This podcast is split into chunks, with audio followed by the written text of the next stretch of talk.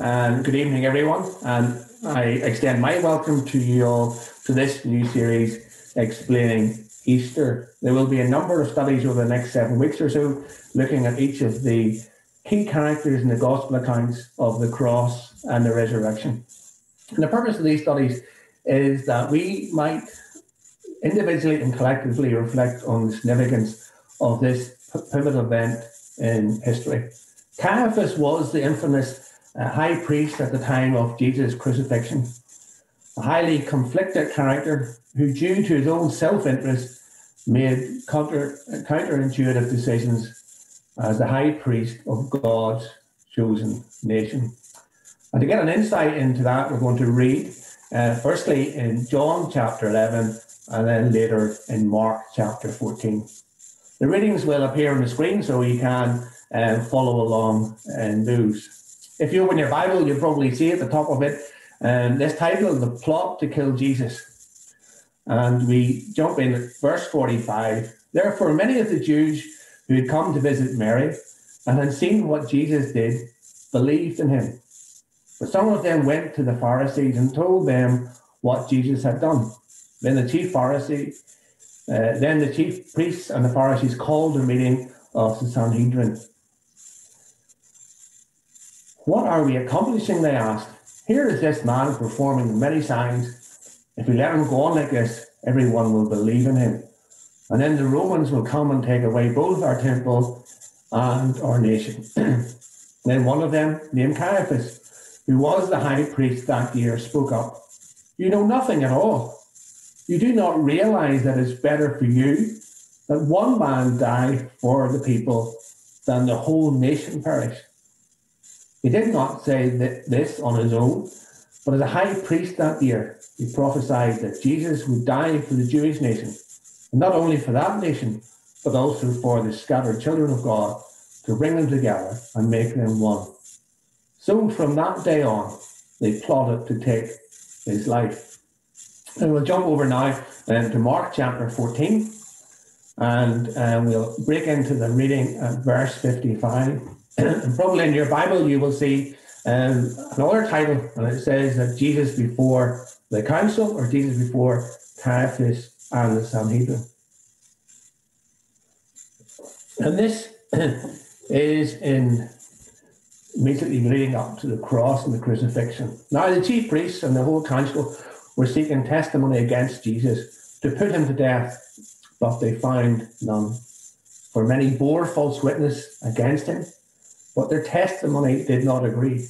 Some stood up and bore false witness against him, saying, We heard him say, I will destroy this, t- this temple that is made with hands, and in three days I will build another, not with hands. Yet even about this their testimony did not agree. And the high priest, that is Caiaphas, stood up in the midst and asked Jesus, Have you no answer to make? What is it that these men testify against you, but do you remain silent? And made no answer. And again, the high priest Caiaphas asked him, Are you the Christ, the Son of the Blessed? And Jesus said, I am. And you will see the Son of Man seated on the right hand of power and coming in the clouds of heaven. And the high priest tore, tore his garments and said, What further witness do we need? You've heard his blasphemy. What is your decision? And they all condemned him as deserving death. And some began to spit on him and to cover his face and to strike him, saying, Prophesy. And the guards received him with blows. And that is the reading from God's word. And we trust that he will bless it um, to us tonight.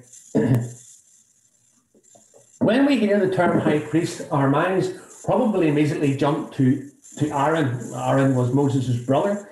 And Aaron, with his sons, were the first anointed um, priests in the history of Israel as a nation. The high priest was a divinely appointed office. The high priest would occupy his office for the whole of his life. The high priest had a significant leadership role in the spiritual life of God's chosen people. Over time, however, particularly during the post exile period, the high priest's role departed significantly from God's plan to more a hybrid version of both political and religious roles. At the time of Caiaphas, which was about 490 years since the last king, um, Zedekiah of Israel, had died in a Babylonian prison, or of Judah, should I say. There had been no king of, of the Jews, and the hope of an anointed king, an independent kingdom, had waned significantly, and had led the high priest to taking on a very powerful political role. And they seemed to be ignoring the promises of the Old Testament that indeed a Messiah would come and Jesus would come as prophesied. They also had become notoriously corrupt. Each high priest was essentially the political appointment of the then occupying empire, the Romans. They worked hand in glove with the Romans for mutual benefit. They presided over the ruling council, the Sanhedrin, and they built a massive personal wealth at the expense of others. This was a notable trait of the Sadducees, and indeed that's um, the sect that Caiaphas came from.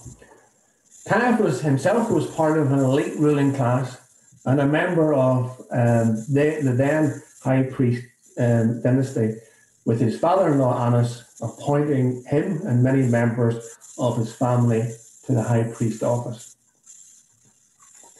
But from our readings, I want to draw your attention to three particular observations Three that we can draw some learning points from tonight. Firstly, we want to look at the corrupting effect of power and position. Secondly, the conflict of truth and treachery. And thirdly, thirdly, the cost of redemption and restoration. So let's look at the corrupting part, the corrupting effect of power and position. And we can draw this from uh, John's chapter 11.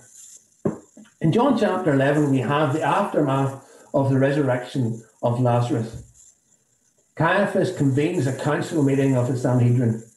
He's becoming deeply concerned about the rising popularity of Jesus and the threat it poses. The raising of Lazarus was Jesus' final sign of the seven recorded in John's Gospel. It was perhaps the greatest and the most closely observed of all of Jesus' miracles. It was simply too powerful, too convincing, too threatening, or too unusual, and at the same time too close to Jerusalem for it to be ignored. Either this miracle was the greatest manifestation ever seen of divine power in the local district of the temple, or it was the most deceptive act ever imagined by a clever impostor. While many saw it as a performer and believed in Jesus. Others continued to fear that Jesus had tricked or deceived the people. Some of them went their way to the Pharisees and told them of the things that Jesus had done. As a result, from then on, Caiaphas and the members of the Sanhedrin recognized that Jesus' miracles indeed were pointing to something supernatural. And this would likely to trigger a massive following of him. This following would have inevitably in, uh, be interpreted as a potential rebellion and, and invoke a harsh response by the Roman authorities. Pilate had already executed Galileans in the temple and mingled their blood with their sacrifices. A gruesome image indeed. So Caiaphas had to act. If he was to save his position as high priest and maintain the temple and associated benefits that he enjoyed, the status, the power, the luxurious palace, he needed a definitive, fail-proof plan. He needed all of the Sanhedrin on the same page. It is no wonder we read in John chapter 3 that Nicodemus met Jesus at night. They lived under the, the influence and the threat of Caiaphas. We can read in chapter 11 that chilling account how Caiaphas overruled all the others as they looked at the evidence and unilaterally declared that Jesus should die for the sake of the nation. The nation so that the current way of life, his current way of life, would be protected. Of course, unwittingly, we know that he made the greatest of all predictions that Jesus was to die for the benefit of others and for our benefit even today. But going back to Caiaphas, we can see that self interest blinded him to evidential truth. It shut down other viewpoints, the viewpoints of his members of the Sanhedrin, and it led to outright unmasked evil. Is it any wonder Jesus told Pilate uh, when he stood before Pilate that he who delivered me to you has committed the greater sin. That was the sin of the nation, the sin of the Sanhedrin, and the sin of Caiaphas in particular. Similarly, today, self interest can blind us to the truth. We tend to shut down a worldview that differs from ours. And this applies equally to the Easter story. Maybe our self interest prevents us from accepting that Jesus was who he plainly said he was. We, like Caiaphas, choose to ignore the evidence of the signs of Jesus' ministry, such as raising a rotting corpse from the grip of death to enjoy family life again. Lazarus was restored as if he had never been dead in a stinking sealed tomb for, de- for four days. Evidence indeed of the power of the divine. Let us move on to, to the next. Having examined just the, um, the, the how that power and position corrupts, let us look at the conflict of truth and treachery.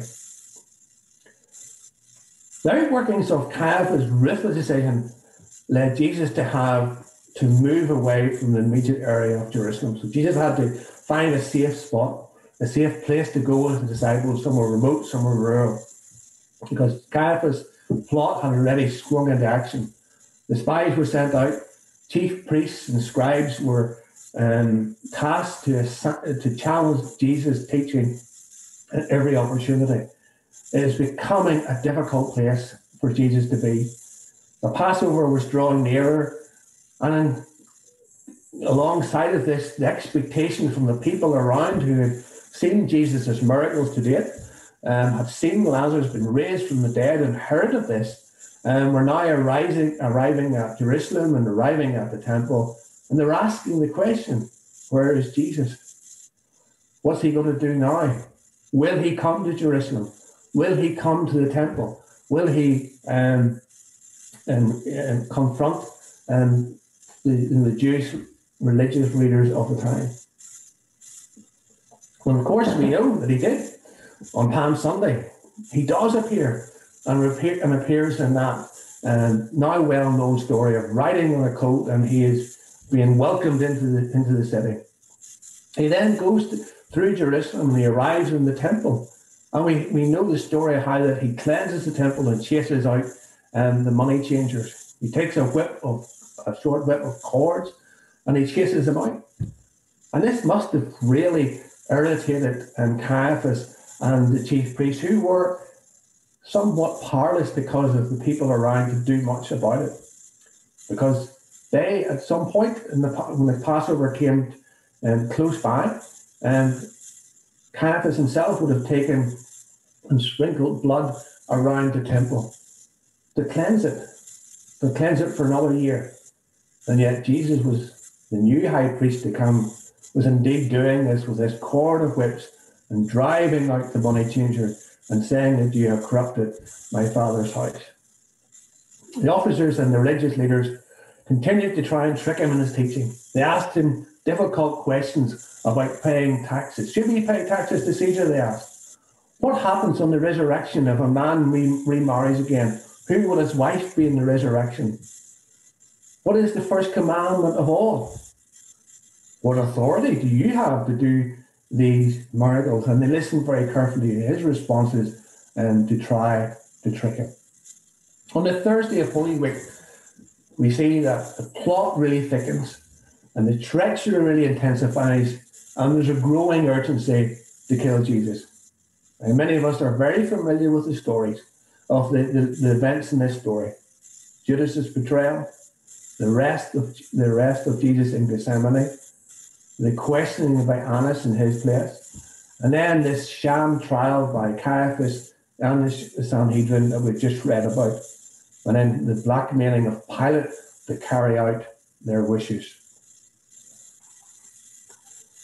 Let us turn just for a moment and look at the trial by Caiaphas.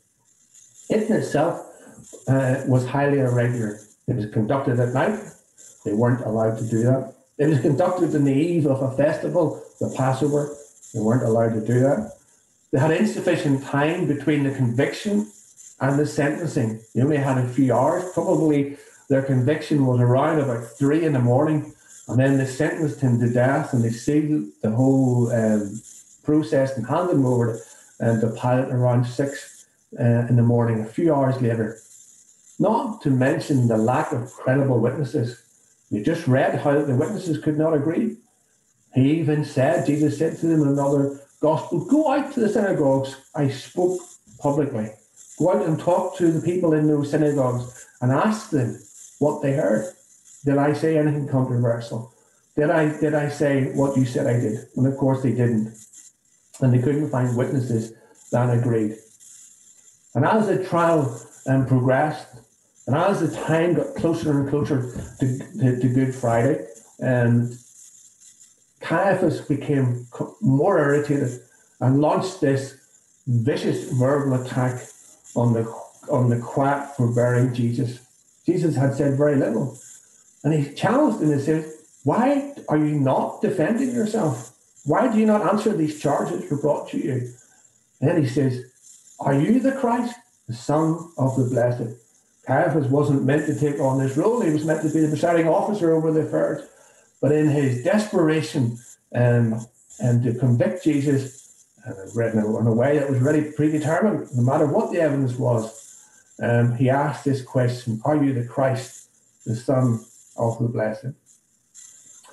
Jesus declared himself as the Messiah before. He asked Peter, um, Who do you say that I am? And he said, Peter could say, you are, you are the Christ, the Son of the living God.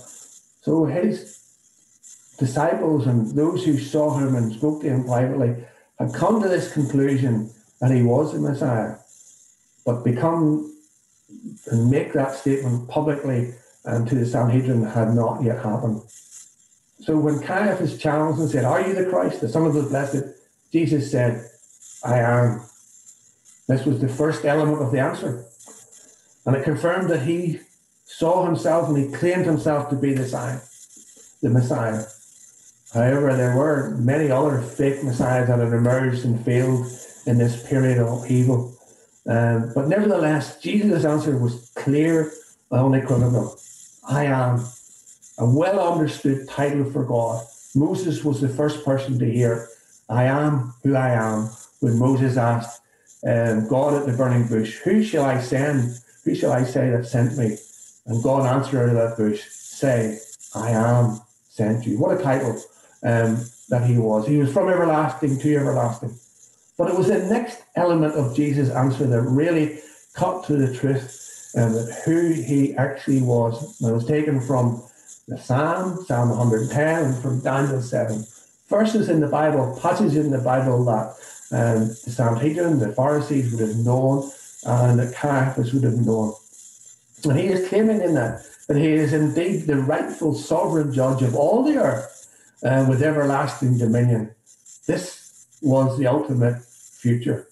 His imminent murder was not the end, but rather the beginning. A new hope, a new birth, a new covenant. What a threat and a reality check to Caiaphas' self appointed grandiose position. And you will see how Caiaphas was rocked with these words. But for a moment before we see what happened next, I want you to think about three little words. And those three little words he says, You will see. Jesus told Caiaphas, You will see the Son of Man seated at the right hand of power and coming in the clouds of heaven. However, Caiaphas saw only a lowly carpenter from Galilee, a poor socio-economic, from poor socio-economic family background, a turned teacher, with unexplained powers for miracles. And now he was claiming to be the Son of God. This was absurd. It was blasphemy, unquestionably worthy only of the death penalty and without mercy or dignity.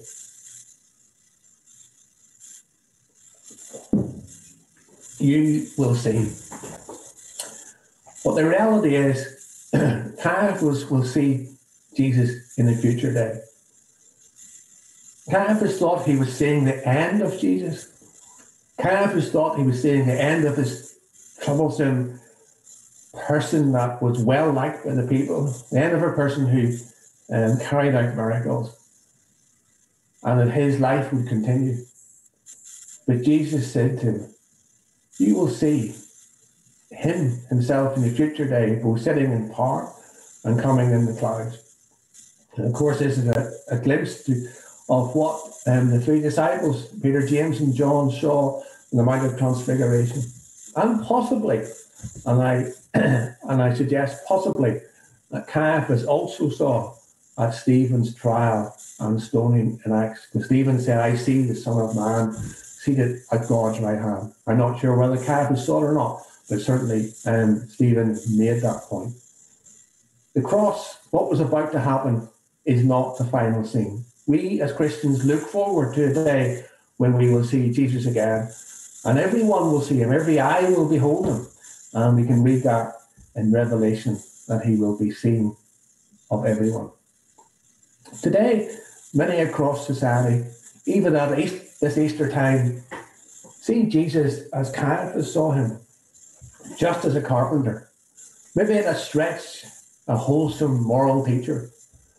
Maybe one who could do, as they would say, magical miracles, but certainly not the Son of God. Not the rightful sovereign judge of all the earth and the nations.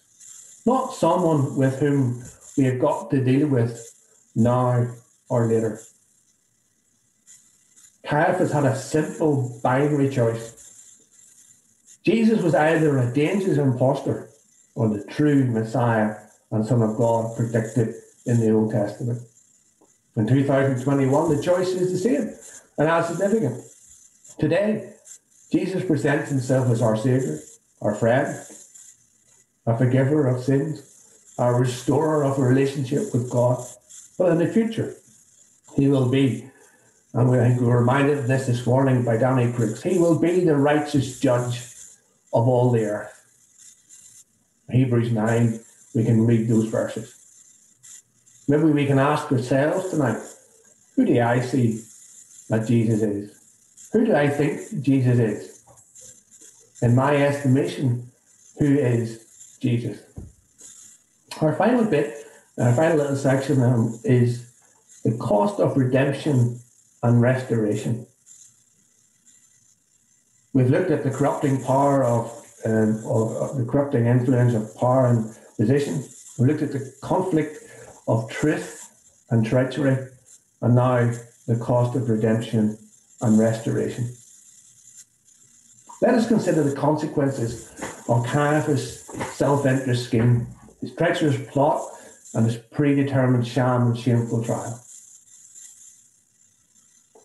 And the verdict to kill Jesus was finally agreed by all of the, um, the Sanhedrin. You can almost see Caiaphas in mock lament, and unlawfully too, ripping and tearing his clothes. He was trying to indicate that this was a terrible time. It was a terrible time, but yet in his heart, he was delighted to see that the Sanhedrin had all agreed to put Jesus to death. If he was wearing his official ceremonial garments, the ephod, the sash, the breastplate, all of these were representing the awesome responsibilities of his office. We're now in a total mess. What a tremendous picture. A tremendous picture, a picture that has tremendous significance. Because now we have a high priest, Jesus, Today, it is not anyone from the line, the Levite, or anyone from the line of Aaron, but Jesus from a different order, not from that weak and, and frail and order of man, but as the Hebrew says, is after the order of Melchizedek, a king of priests, of peace, and we can read that in Genesis. But Hebrews reminds us since we have such a great high priest, that is Jesus, who's passed through the heavens, Jesus, the Son of God, let us hold fast our confession. For we do not have a high priest who is unable to sympathize with our weaknesses, but one who, in every respect, um, has been tempted as we are, yet without sin. Let us draw with confidence near to the throne of grace that we might receive mercy and find grace to help in time of need. Whatever difficulties we face today, Jesus faced them and more. He understands and intercedes for us in a way that no ordinary man ever could or can. We have direct access to Jesus, to the throne of grace, on every occasion and every circumstance of life. And maybe we should just pause and say amen because of what Jesus has accomplished and is signified in these verses. Once Caiaphas pronounced that Jesus should die in that room, once he had torn his garments and every evil desire of the hearts of all in that upper room erupted or unleashed their vile contempt for Son of Man. Started spitting, started to hit him, they blindfolded and mocked him, and said, Prophesy who has hit who has struck you. Of course, this was prophesied by Isaiah 700 years or so earlier. And his words said, and we can almost hear them as the soundtrack to this awful scene. He had no form or majesty that we should look like him, and no beauty that we that they should desire him.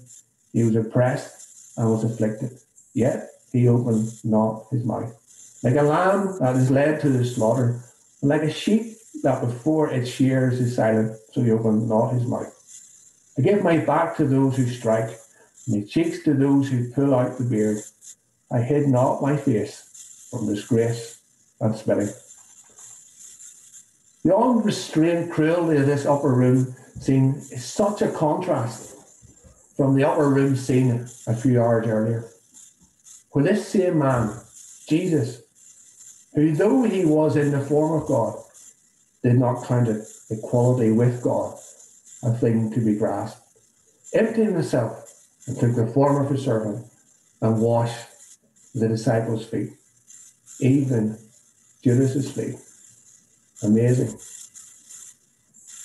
And as Jesus proceeds uh, to take him from the this upper room scene and take him into the courtyard, and, and it must have been a sight to behold.